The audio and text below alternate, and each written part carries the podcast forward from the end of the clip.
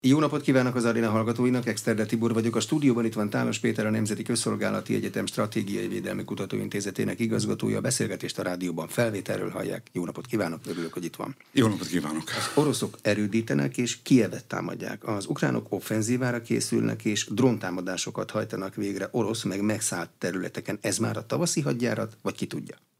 Ez már azt gondolom, hogy a tavaszi hadjárat előkészítése. Ugye azt lehet látni, hogy az ukránok alapvetően nagyon erősen meg akarják osztani az orosz erőket. Tehát egy ilyen belgorodi betörés alkalmával mondjuk Oroszországnak négyezer katonát kellett rögtön oda vinnie, és hogy biztosítsa azt, hogy azok, akik áttörtek és átléptek a határon, azok ne tudjanak ott mindenféle problémát okozni. Tehát az ilyen típusú megosztó, figyelem megosztó, erő megosztó akció, ez elég régóta zajlik. Ebbe beletartozik a, szerintem a, a Kremnek a dróntámadása, beletartoznak a beletartozik a belgorodi betörések, vagy beletartoznak a belgorodi betörések, és ugyanígy beletartozik egyébként a moszkvai dróntámadás.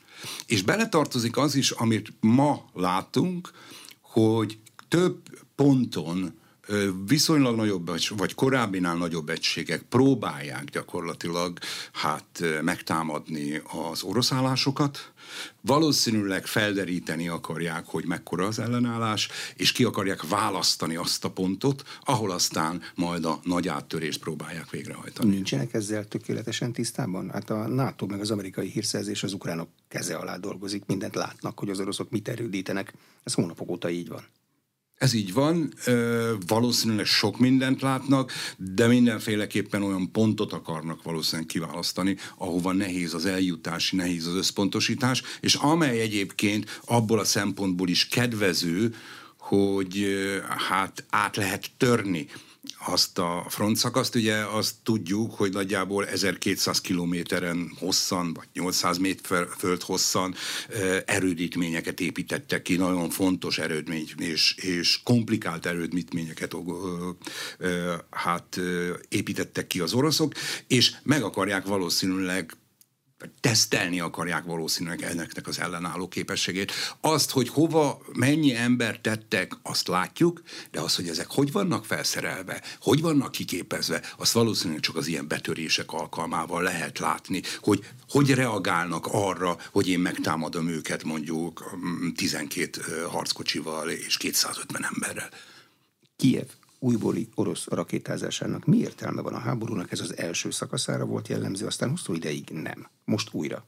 Büntetés? Vagy mi? Ez azt gondolom, hogy gyakorlatilag ugyanannak a politikának a folytatása, amivel Oroszország a az ukrán népességet akarja elfordítani az ukrán vezetéstől. Ugye nagyon fontos, hogy, hogy azt szeretnék elérni, hogy az ukránok ne reménykedjenek abba, hogy meg lehet verni Oroszországot, és ki lehet űzni Oroszországot. Oroszország is valószínűleg olvassa azokat, vagy az orosz vezetés is olvassa azokat a felméréseket, amely még mind a mai napig nagyon magas arányban mutatja azt, hogy az ukránok meg vannak győződve arról, hogy győzni tudnak. Nagyon sokan, ez 90% környéki, valamivel kevesebb, de még mindig 80 fölötti azok aránya, akik ráadásul úgy gondolják, hogy ez a győzelem nem csak azzal fog járni, hogy a február 24-e előtti területeket szerzik vissza, hanem a 14-ben elvesztetteket is. Tehát a krímet. Tehát a krímet is. Én magam nem tartozom ezek közé, én azt gondolom, hogy az a hajó már elment, de politikai értelemben egyetlen ukrán vezetés sem hozhatja figyelmen kívül azt, hogy az ukrán társadalom nagyon elkötelezett az oroszokkal szembeni ellenállás mellett, és nagyon támogatja az oroszokkal szembeni ellenállást, és azt gondolom, hogy ez az, amit részben nemzetépítésre, részben pedig a hadsereg, illetve hát a háború vezetésére akar felhasználni az ukrán vezetés. Van valami támpont arra nézve, hogy az ukrán lakosságnak mekkora tartalék százalékai vannak, hogy hány éjszakát lehet egy évben a kievi aluljáróban eltölteni? Mm, nem tudni, ilyen felmérésről én nem tudok elképzelhető, hogy van, de azért ne felejtsük el, hogy ezeknek a tehát ma már elég, elég rutinosak a kieviek állítólag a tényleges, jóval, tehát meg tudják állapítani azt, hogy mikor van ténylegesen támadás, és mikor van csak úgynevezett beijesztés. Ugye az oroszok nagyon sokszor azt csinálják, hogy csupán felemelik a repülőgépeket, amelyekről egyébként drónokat és egyéb dolgokat indítanak, vagy rakétákat, és utána leteszik. Ez többnyire egyébként vagy Oroszországban csinálják, de még előszeretettel csinálják egyébként Belorussziában is, és, és ez ugye állandó elrendelését jelenti a, a rakétatámadás veszélyének. Stresszelik. Így van, stresszelik, de azt gondolom, hogy ezt, a, ezt az ukránok viszonylag jól ö, felmérték már, és azt is lehet látni, hogy összességében szerintem elég hatékony az ukrán légvédelem. Tehát nagyon nagy számba, inkább azt mondanám, nagy arányban tudja megsemmisíteni az orosz rakétákat, ami nem jelenti azt, hogy mindet megsemmisíti, de mégis mondjuk, ha 10-ből 8-at megsemmisít, az azért borzasztó jelentős, mert erőteljesen korlátozza ezeknek a drón és rakétatámadásoknak a hatékonyságát. Van arra valamilyen számítás, hogy mennyi légvédelmi tartalékkal rendelkeznek és fognak rendelkezni az ukránok, és ahhoz képest az oroszok mennyi eszközt lesznek képesek folyamatosan bevetni? Mert nem mindegy, hogy a 10-ből 8 talált célba, vagy 5.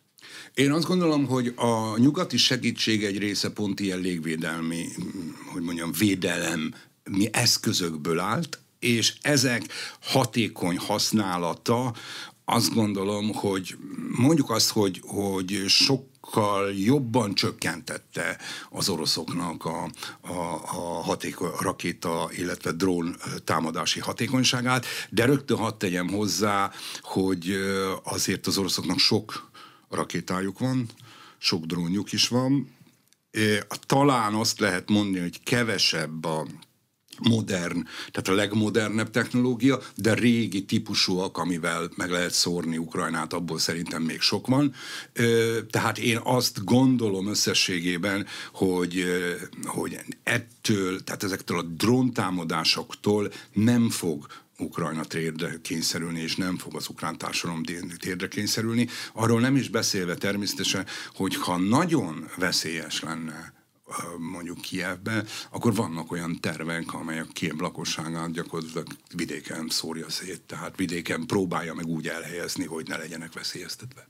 Látszik-e bármilyen nyugati elképzelés arról, hogy milyen időpillanatban és milyen hadi helyzetben lehet egyáltalán elkezdeni a tűzszüneti tárgyalásokat? Zelenszky elnök azt mondja, hogy csak hogyha a Krím is visszajött, vagy visszafoglalták, mások pedig azt mondják, hogy ennél hamarabb is, az amerikaiak pedig azt mondják, hogy területi veszteség nem lehet, és egy erős Ukrajnára van szükség.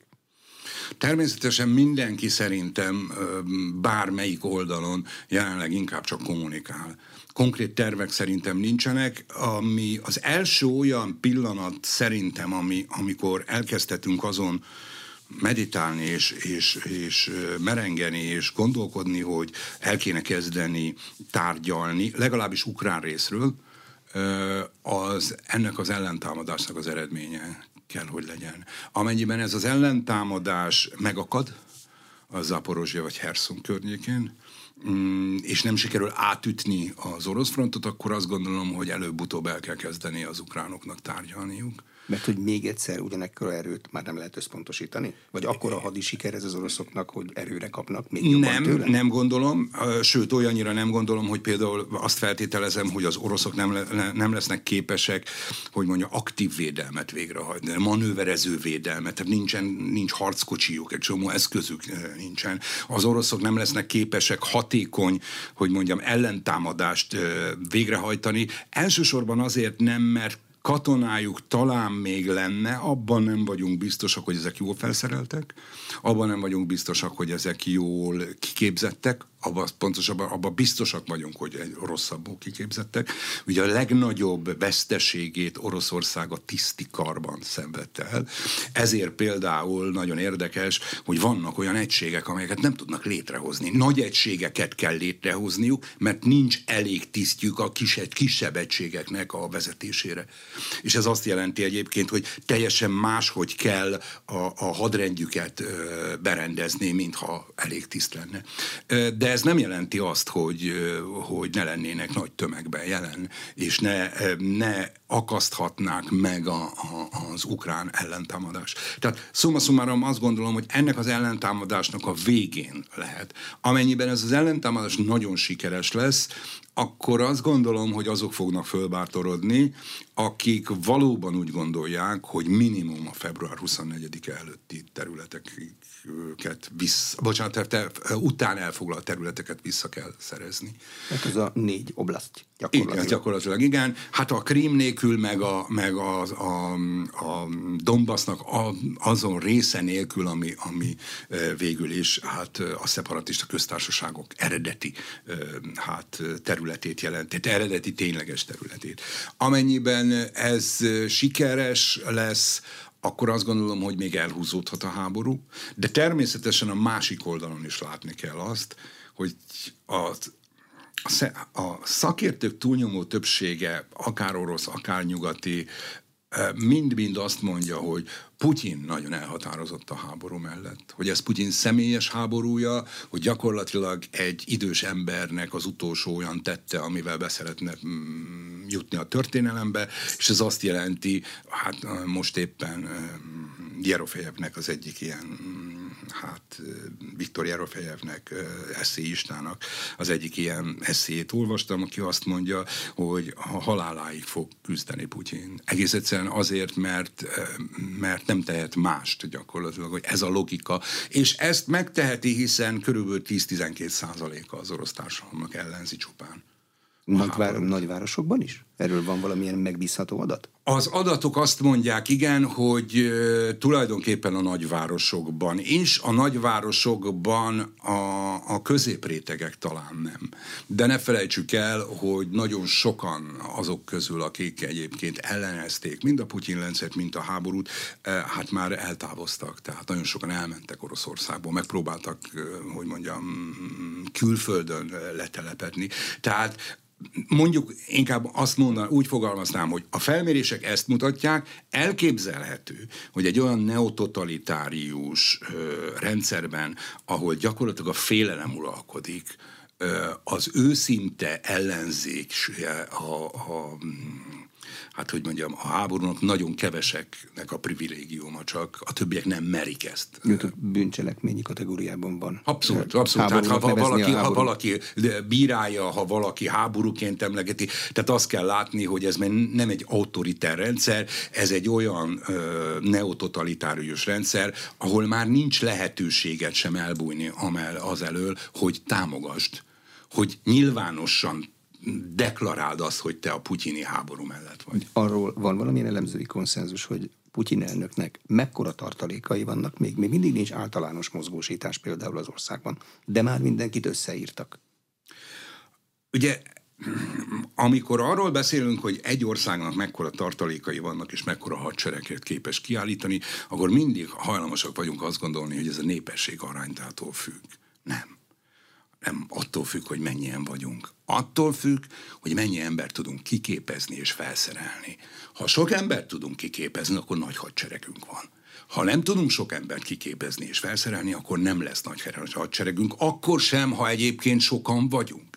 Tehát döntően annak a védelmi rendszernek, hát mondjuk a kapacitásától függ hogy, hogy mit képes biztosítani ezeknek az embereknek. Ha hosszú időn keresztül behívunk mondjuk 300 ezer embert évente, tehát behívunk 150 ezeret tavasszal, 150 ezeret ősszel, akkor maga az aparátus, az intézmények erre készülnek fel, és ezt képesek. Nem képesek 300 ezer embert rögtön, azonnal. Honnan lenne képes? Hiszen azok az eszközök, azok, a, azok, a, azok az intézményeknek az áteresztő képessége, hogy így fogalmazzam, sokkal kisebb, mint 300 ezer ember. És azt kell látni, hogy utoljára utoljára 250 ezer embert, hát olyan 15, 16, 13, 12-ben hívtak csak be, azóta mindig 150 ezernél kevesebbet. Borzasztó nehéz tehát fölpörgetni ezt az egész történetet. A, arról van-e valamilyen elemzői konszenzus, hogy az Ukrajnát támogató nyugati országok társadalmai mennyire fáradtak el egy év alatt? Az, az általam olvasottak azt mutatják, hogy jóval kevésbé fáradtak el, mint ahogy csak nagyon sokan gondolták. De Term- sokan remélik, hogy ez És nagyon sokan remélik, természetesen, hogy elfáradnak. Ennek nagyon egyszerű oka van, a társadalmak túlnyomó többsége nem érzékel ez távoli. Tehát, hogy mondjam, ugye nagyon sokszor hivatkozik, nagyon sok politikus Magyarországon és Európában is, meg Oroszországban is arról, hogy például a globális dél az mennyire háborúpárti, vagy mennyire nem. Nem tudjuk, hogy a globális dél mennyire dél a háborúpárti, mert a globális dél számára ez egy európai háború, amihez neki olyan nagyon sok köze Brazíliában, vagy nem tudom, Argentinában, vagy Afrika középső vidékén nincs. Abban az esetben van, amennyiben mondjuk az export, különösen egyébként a búza export, vagy a gabona export, ami Ukrajnából és Oroszországból jött, az nem érkezik. Ebben az esetben van. De egyébként ez szerintem már egy portugál számára, egy spanyol számára távoli ez a háború alapvetően egzisztenciálisan egy nagyon szűk részt érint, hát fogalmazunk úgy, hogy ez szerintem nagyjából a, a Svédországtól, Finnországtól kezdődő kelet-európai vagy kelet-közép-európai térség, mondjuk le Bulgáriáig. Ezek azok az országok, amelyek egzisztenciális fenyegetést látnak Oroszországban és Oroszország-ukrajnai háborúban, háborújában. A többieknek akkor probléma, ha ennek valamilyen következménye van. Az legsúlyosabb következmény egyelőre ugye az energiaárak voltak, de az energiaárak is két-három hónapig voltak magasak, ma már szinte ugyanakkorák, mint ö, voltak, illetve hát azt azért tudjuk, itt a, az Inforádió hallgatói sokszor hallhatták, akár Plecser Tamástól, akár bárki mástól, energiapolitikai szakértőktől, hogy gyakorlatilag az európai energia árak nem fognak oda lecsökkenni, mint a háború előtt voltak, sőt nem fognak oda lecsökkenni, mint, mint mondjuk a Covid-válság, mert ez egy kivételes helyzet volt, hogy mi tíz éven keresztül ilyen viszonylag olcsón kaptuk ezt az energiát. Arról van-e már valamilyen elképzelés, hogy egy fegyverszüneti, majd béketárgyalásnak az oroszokon meg az ukránokon kívül milyen szükséges résztvevője van még? Azt gondolom, hogy mindazokat be kell vonni egy ilyen tárgyalásba, akik szavatolhatják ennek a békének a hosszú távú fennmaradását. Méret dolga? Katonai erő dolga? Azt gondolom, hogy feltétlenül katonai erő dolga. Ha abba gondolok bele, hogy Putyin mondjuk rákényszerül egy békére, és én azt gondolom, hogy ilyen esetben Putyin rá fog kényszerülni egy békére. Tehát nagyon nehezen tudom elképzelni azt, hogy, hogy Putyin akár Kijevet elfoglalja, vagy akár olyan, olyan hogy létrehozzon mondjuk Ukrajnában egy ilyen belorusz típusú szövetséges kormányzatot. Tehát nem, nem fogja tudni tudni megszerezni Ukrajnának az irányítását, eznek megfelelően kényszer lesz, akkor azt kell látni, hogy azok, akik képesek Oroszországot és az orosz vezetést arra kényszeríteni, hogy szemben 14-jel, szemben 22-vel azokat a, a, a szerződéseket, amelyeket aláír, és amelyeket megköt, azt a béken, azt tartsa be. Nagyhatalmi szavatoló államok kellenek. Abszolút egyértelmű. Tehát az amerikai Egyesült Államok, amerikai Egyesült Államok, az, ott. Ez, ez mindenféleképpen, én azt gondolom, hogy itt döntően az lesz, hogy mind, mind a két fél, tehát Oroszország és Ukrajna is válogatni fog majd embereket, vagy saját csapatot, aki az ő csapatába benne lesz, és Ukrajna egész biztos, hogy az Egyesült Államokat szeretné megnyerni erre, illetve hát szeretné megnyerni valószínűleg az, azokat az európai nagyhatalmakat, amelyek egyértelműen kiálltak Ukrajna mellett. Igen, én azt gondolom, hogy csak is garanciák mellett érdemes lehet, és, és fognak békét kötni, de ez szerintem nagyon távoli, tekintettel arra, hogy mm, mondjuk azt, hogy jelenleg én nem látom egyik félben sem az akaratot a békekötésre. Ha valamire rákényszerülnek, akkor sokkal inkább az a tűzszünet lesz felfüggeszteni, vagy alacsony szintre helyezni ezt a konfliktust. Nagyjából olyan alacsonyra, amilyen 1900, bocsánat, 2015 márciusa után vált ez az egész probléma. Tehát egy befagyott konfliktus marad, mert a felek nem fogják elérni azokat a maximális céljaikat, amit szeretnének, vagy amit meghirdettek. Befagyott konfliktusra van most példa az izraeli-palesztin viszony, az egy befagyott konfliktus? Vagy hát annak befagyott konfliktus neve? mondjuk egy, mondjuk egy karabaki kérdés. Befagyott konfliktus szerintem mondjuk a Nyesztermenti köztársaság kérdés. Ezek mind-mind befagyott konfliktusok, ahol gyakorlatilag ilyen átmeneti időszak van, de hát befagyott konfliktus, befagyott konfliktus gyakorlatilag két Korea közti viszony. Ugye ott nem született béke. De nem is lőnek. Ez igaz, ne, hát pontosabban nem olyan intenzíven lőnek, azért tudjuk, hogy néha-néha elsülnek ott azért a, a puskák, de tény, hogy nem lőnek. Ö, itt szerintem a sokkal nagyobb probléma inkább az, hogy hosszú távon hogy ítélik meg Oroszországnak a megbízhatóságát a tekintetben.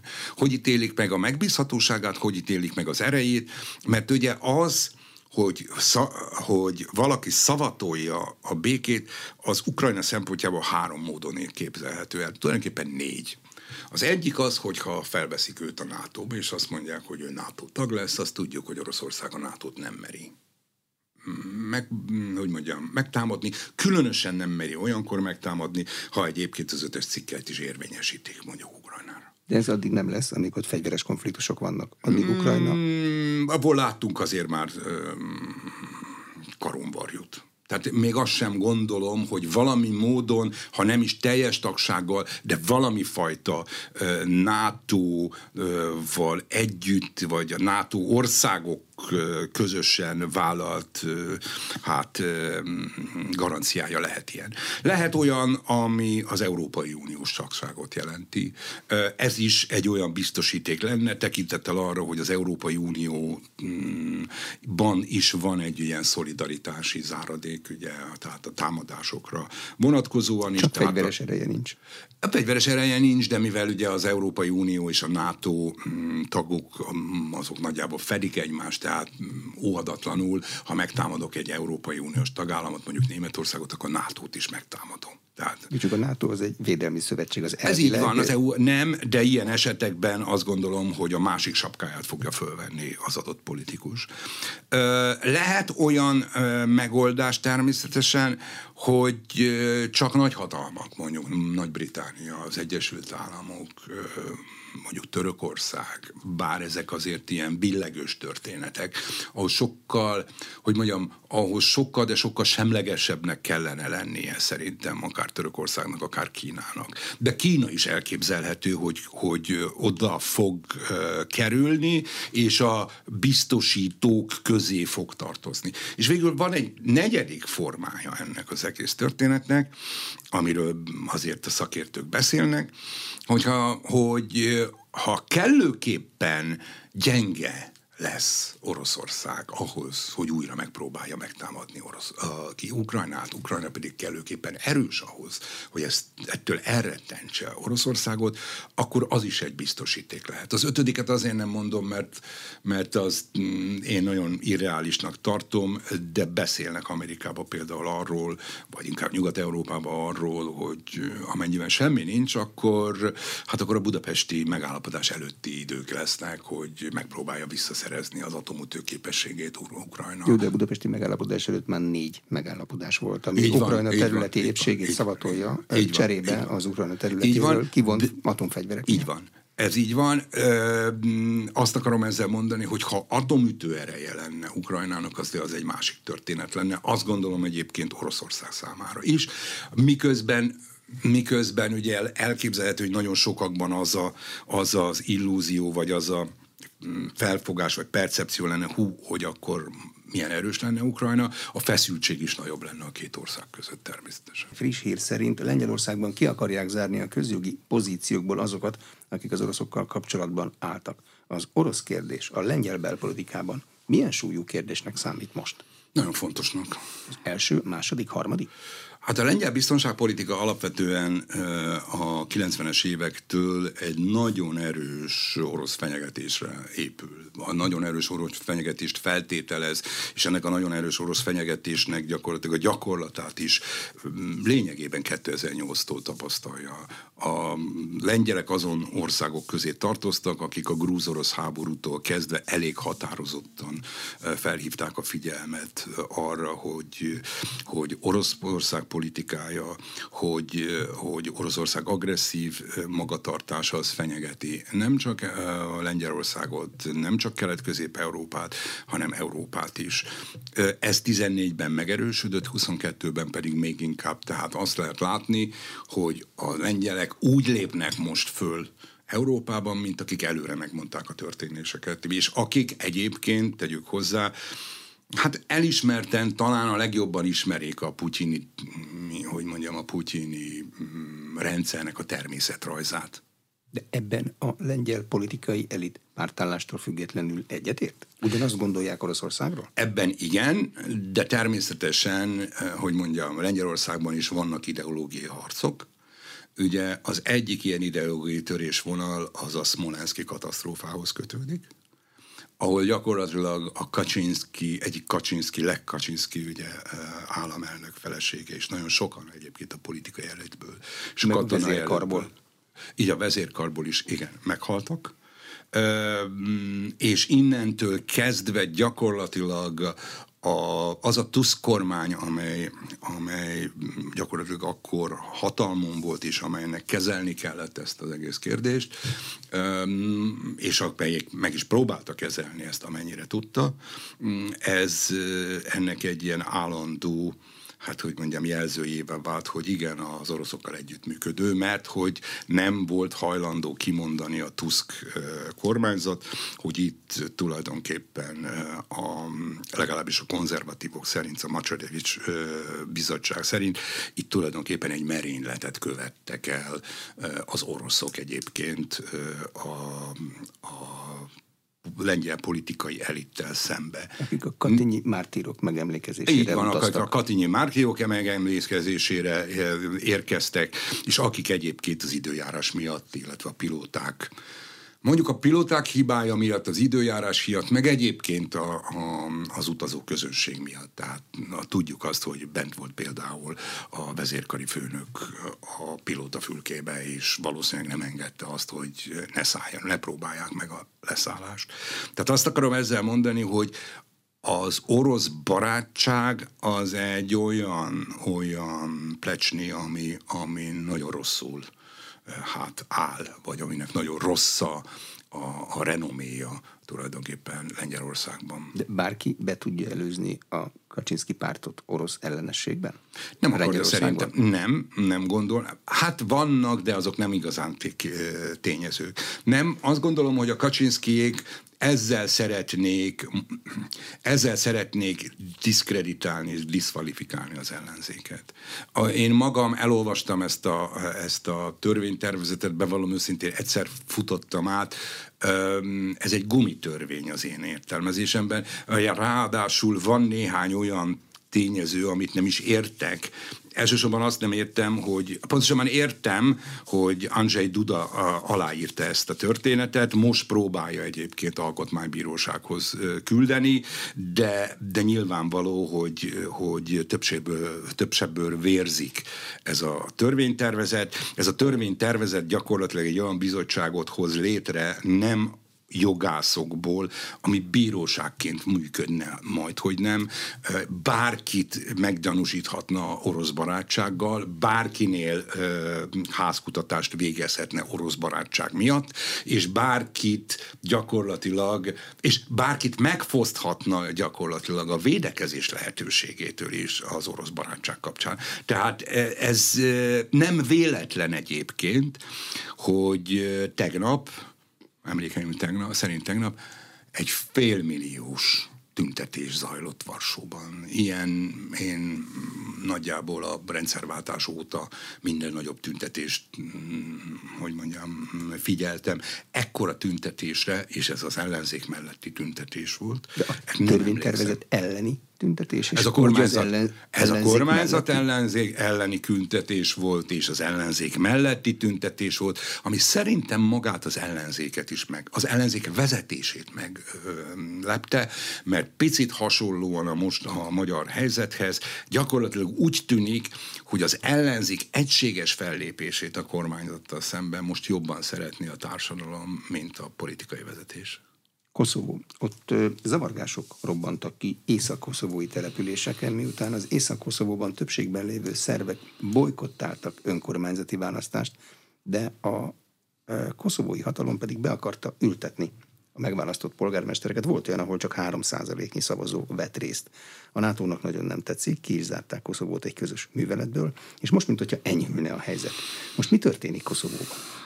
Hát azt gondolom, hogy Hadd kezdjem azzal, hogy itt mindenkinek megvan a saját felelőssége. A NATO-nak is, az Európai Uniónak is, Koszovónak is, a szerbeknek is, az én megítélésem szerint. A történet ugye ott kezdődik, hogy Belgrád arra szólította fel a koszovói szerbeket, hogy bolykottálják a választásokat, mert a koszovói szerbeknek nem hozzák létre azt a tulajdonképpen azt az ilyen networkjét, vagy nem hagyják létrehozni a koszovóiak azt a szerb networköt, amin keresztül a szerbek, a koszovói szerbek valami módon hát központosíthatnák, vagy, vagy együttműködhetnének Koszovó szerb. Szerb többségű önkormányzatok szövetsége. Így van, így van, így van, így van, szó, szó, szó szerint erről szól a történet. És mivel ugye Kurti, aki miniszterelnök, és véletlenül, hát nem véletlenül, de tudnunk kell, hogy ő egy nacionalista miniszterelnök, ráadásul nem tartozik ahhoz a, ahhoz a klikhez, ami 99 óta uralta itt az útsékás klikhez a koszovói politikát. Ő kevésbé mondjuk azt, hogy volt ijedős ebből a szempontból. És azt mondta, hogy ha bolykottálják, akkor bolykottálják. Ö, és amikor bolykottálásról volt szó, és megtartották ezt a bolykottált választásokat, se a nyugat, se az Egyesült Államok egy szót nem szólt arról, hogy ezek a választások tisztességtelenek lettek volna, vagy politikailag hibásak lettek volna. Lapított mindenki? Hát, ha nem lesz baj?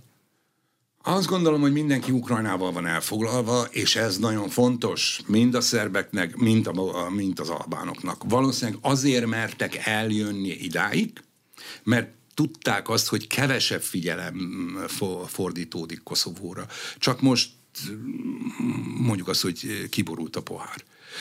És most valóban egy olyan helyzet alakult ki, hogy hát fogalmazunk úgy, hogy több káfor katona megsérült, összesen talán 50-en, ez számunkra ismerős, hiszen 12-t haza is hoztak a 21 sebesültből, vagy 27 sebesültből. De lőtt sebeik voltak. Igen, hát lőttek igen, rájuk. Lőttek.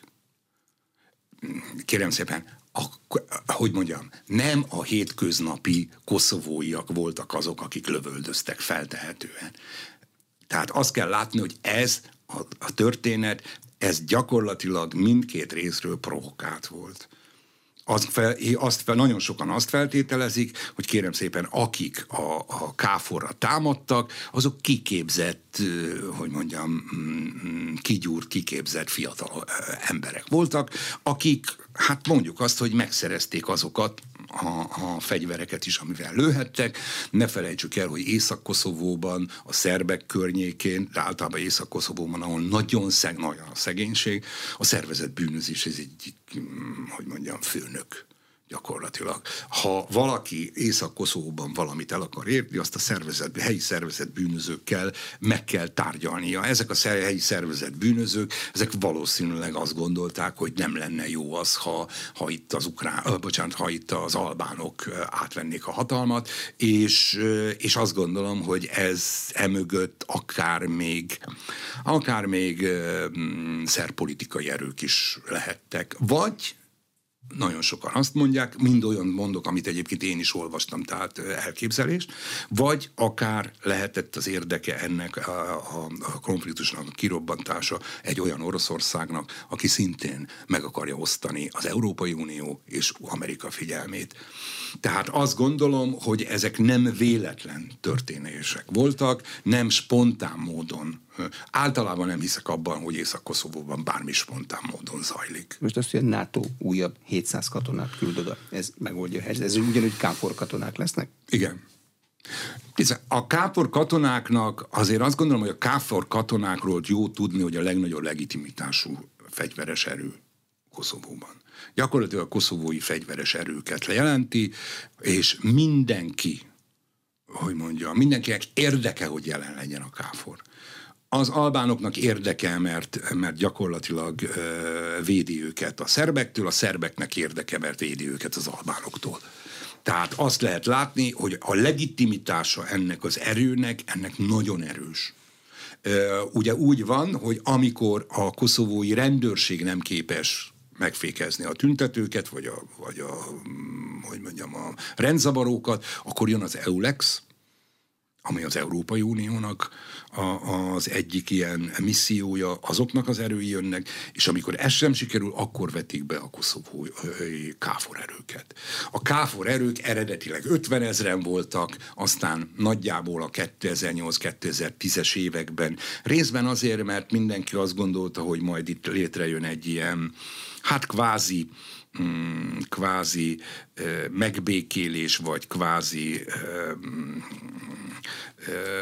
konfliktus csökkenés, vagy a konfliktus intenzitása jelentősen csökkenni fog. Másrészt anyagi okok miatt, ugye 2010-2008 az gazdasági világválság, ahol megvágják a, a, a a pénzeket azok alapvetően a haderő, minden haderő hol tudja legjobban, a missziós, mert az érdek legkevésbé a közvéleményt. Tehát onnantól kezdve lett ez egy alacsonyabb, néhány ezres, most 3800 emlékeim szerint is ehhez jön, most 700, és akkor így lesz, most kiderül az, hogy nem tudok összeadni, de így lesz gyakorlatilag ugye 4000, 4500 fős körülbelül ez a ez a, az erő. erő. Igen. Az Egyesült Államoknak azon túl, hogy a NATO legfőbb ereje, mi dolga van ezen a területen? Az Egyesült Államok volt az egyik iniciátora annak, hogy nemzetközi ellenőrzés elé alá essen Koszovó.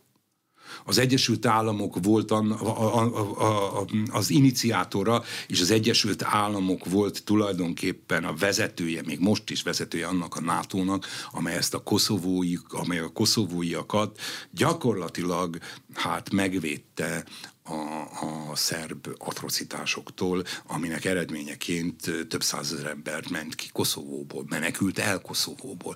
Tehát ne, tehát ne felejtsük el azt, hogy a szerbek alapvetően nagyon sok, hogy mondjam, hát durván elnyomták a Koszovón egyébként többségben lévő albánokat és nagyon durván elnyomták a többségben lévő albánokat, és ennek megfelelően azt gondolom, hogy az albánoknak a, az a típusú ellenállása, ami a 90-es évektől elkezdődött, és ami 97-98-ban az UCK megalakulásával fegyveres erőhöz is jutott, az gyakorlatilag teljesen jogos volt. Koszovónak 21 óta, Albin Kurti óta stabil kormánya van, életében nem volt még Igen. ilyen stabil kormánya. A szerbek kormánya is stabil. Így van. Mi a Alexander Vucic, mi a közös érdek? Az Európai Uniónak ebbe egyáltalán osztottak valamilyen lapot? Itt évtizedek óta van egy európai folyamat, hogy ezt a helyzetet megoldják. Mondjuk azt, hogy igen, hát ami, ha nagyon egyszerűen kell, kell elmesélni, akkor 11-től kezdődik meg egy olyan típusú enyhülés, aminek a fő célja az, hogy ez a két nép, vagy ez a két entitás egymás mellett tudjon létezni, és ilyen technikai ö, problémákat oljanak meg, tudjanak utazni, rendszámtábla, stb. stb. Tehát a mindennapi életet, nem, nem, nem stratégiai, nem az elismerésről, és nem, ö, nem a, a, a, a státuszok váltásáról van szó.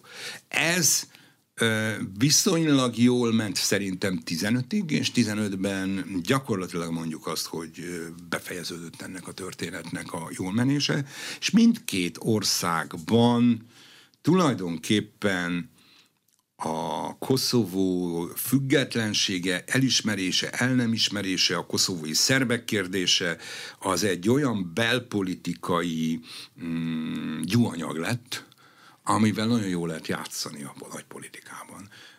Tehát én azt gondolom, hogy akik a legtöbbet nyertek ezen a, a konfliktuson, azok éppen a szerbek voltak. Maga Vucic elnök, aki soha még nem került ilyen rossz helyzetbe a lövöldözések miatt. Tehát a, a, a, nem a mostani, hanem a szerbiai lövöldözések miatt. Iskola, iskolai. Így van, így van.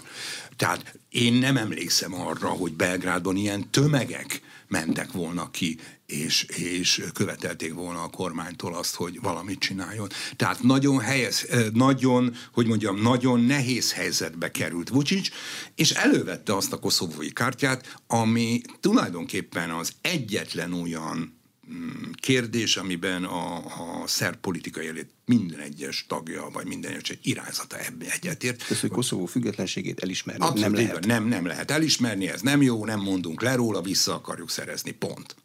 És a másik oldalon viszont valóban van, egy, van az Albin Kurtiéknak a pártja, akik viszont azt mondják, és ez is egy nagyon fontos, hogy mi szemben az UCK-val, tehát szemben mondjuk egy Hashim Tacsival, egy Ramis Haradinájal, akik ugye a háborús ezek a háborús vezetők, akik is a háborús vezető szerepüket um, váltották át politikai vezető szerepé. Más politikát akarunk, mi nem akarunk uh, diktatúrát, mi valóban egy nemzeti demokráciát akarunk, és, és ennek megfelelően mindenkivel szemben fellépünk, aki egyébként a, a, a diktatúrákat akarja, és diktatúrákat támogatja. A Vucic rendszer az egy autoriter rendszer, ne szépítsük a dolgot. Tehát egy populista autoriter rendszer, ami egyébként nem annyira tetszik az Egyesült Államoknak. Nyilvánvaló, hogy a kurtiéknak ez a demokráciát akarunk, megváltoztatjuk, és, és, és szabadságot akarunk, stb. Ez tetszett. Annak ellenére tetszett egyébként, hogy természetesen hát a kurtiék is jóval keményebbek a koszovói elismerés kapcsán, hiszen nacionalisták, nemzetiek. Kína. Folyamatosak az incidensek. Még áprilisban a kínaiak tartottak gyakorlatot a tajvani szorosban, azt gyakorolták, hogy hogy lehet Tajvan blokkád alá vonni, majd e, a amerikaiak küldtek oda egy rakétarombolót, és rendszeresek az olyan típusú incidensek, amik majdnem összeütköznek a hadihajók. Most miből lehetne mérni, hogy a Kína Egyesült Államok viszony az éppen milyen forponton van? Hát ez egy nagyon nehéz kérdés. Ugye egyfelől ilyen van, másfelől viszont látni kell azt, hogy, hogy kérem szépen a, a William Burns volt Pekingben és tárgyalt a CIA vezetője, ugye tárgyalt a, a helyi CIA-nak, a kínai CIA-nak a főnökével. Ez nem szokásuk a titkos szolgálati vezetők. Hát ilyen a helyzetben, szerint ilyen helyzetben lenni. azért azt gondolom, hogy nem annyira. Ez politikai üzenete van, nem feltétlenül a CIA főnökének kell. Két kis főnök is találkozhatott volna. Hasonlóképpen Austin és, a, és, a, és találkozott volna, ugye Austin, tehát a, a védel, amerikai védelmi miniszter, a kínai eh, védelmi miniszterrel. Azért van politikai üzenete, mert mi tudunk róla, hogyha nem tudnánk róla, akkor nem is volna politikai üzenete?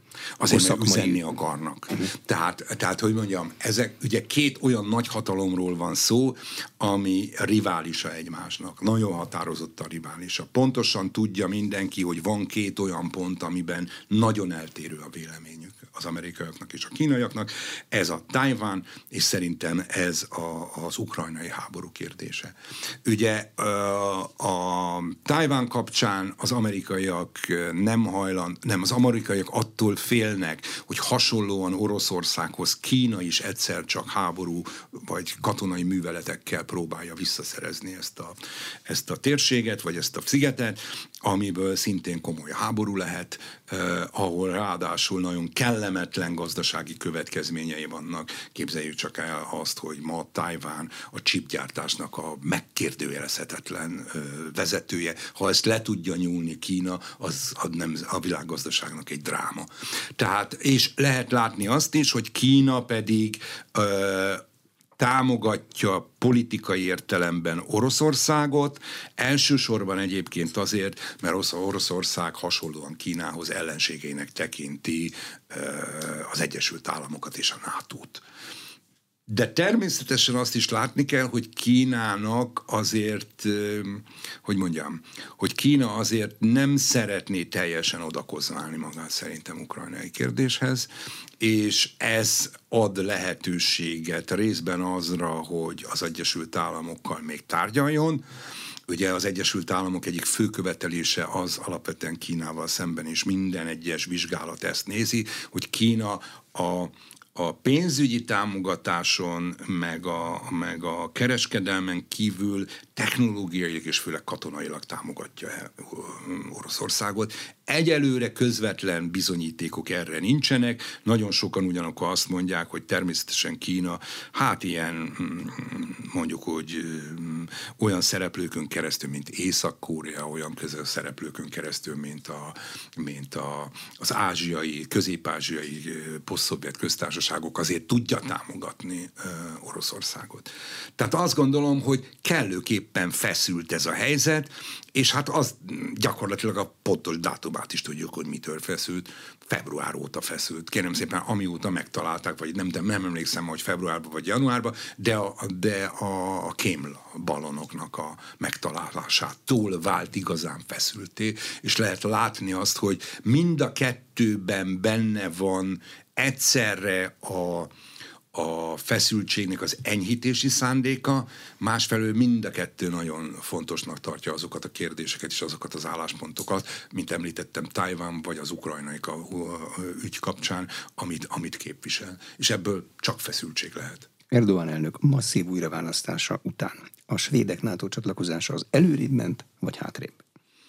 Hát én azt gondolom, hogy abba, inkább azt mondom, abban reménykedem, hogy előbbrébb előrébb, azért látni kell azt, hogy, hogy Törökország nem akar teljesen összeveszni a NATO a Törökországnak szüksége van az én megítélésem szerint a NATO-ra. Törökország addig tud ilyen nagyon érdekes geopolitikai játszmát folytatni, hogy tulajdonképpen megpróbál, megpróbál behatolni a kaukázus térségébe, ugye Azerbajdzsán mellett, tulajdonképpen megpróbál kapcsolatokat kialakítani a posztszovjet térségnek az ázsiai, közép-ázsiai köztársaságaival, amíg NATO tag nem addig, ameddig ott van. Törökország a NATO nélkül is egy nagy ország. Azért azt gondolom, hogy a NATO súlyt ad de NATO-ból nem szoktak kidobni országok.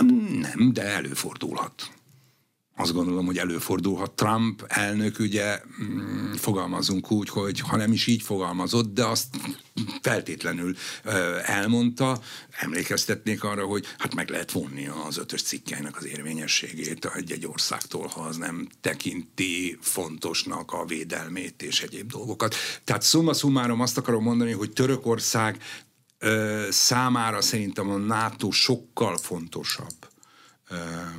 Kevésbé tartom fontosnak egyébként az Európai Uniót paradox módon, de lehet, hogy a tör- törökös kollégáim majd, amikor meghallgatják ezt, akkor fölhívnak, és azt mondják, hogy nagy marhaságot mondtam. Az én érzésem szerint nem fogja, tehát hogy mondjam, Erdoğan most most konszolidálni fogja a saját hatalmát. Ebb, ezt látom egyébként, tulajdonképpen azt lehet mondani a kormány alakításon is. Teljes kormány, és első sorcsere. Abszolút. Abszolút, és olyan, olyanokra, ami, ami például a gazdaságban komoly változtatást fog jönni. Vége van. Öt év az egy nagyon hosszú idő egy, az Erdoğan számára, ő sem tinédzser már.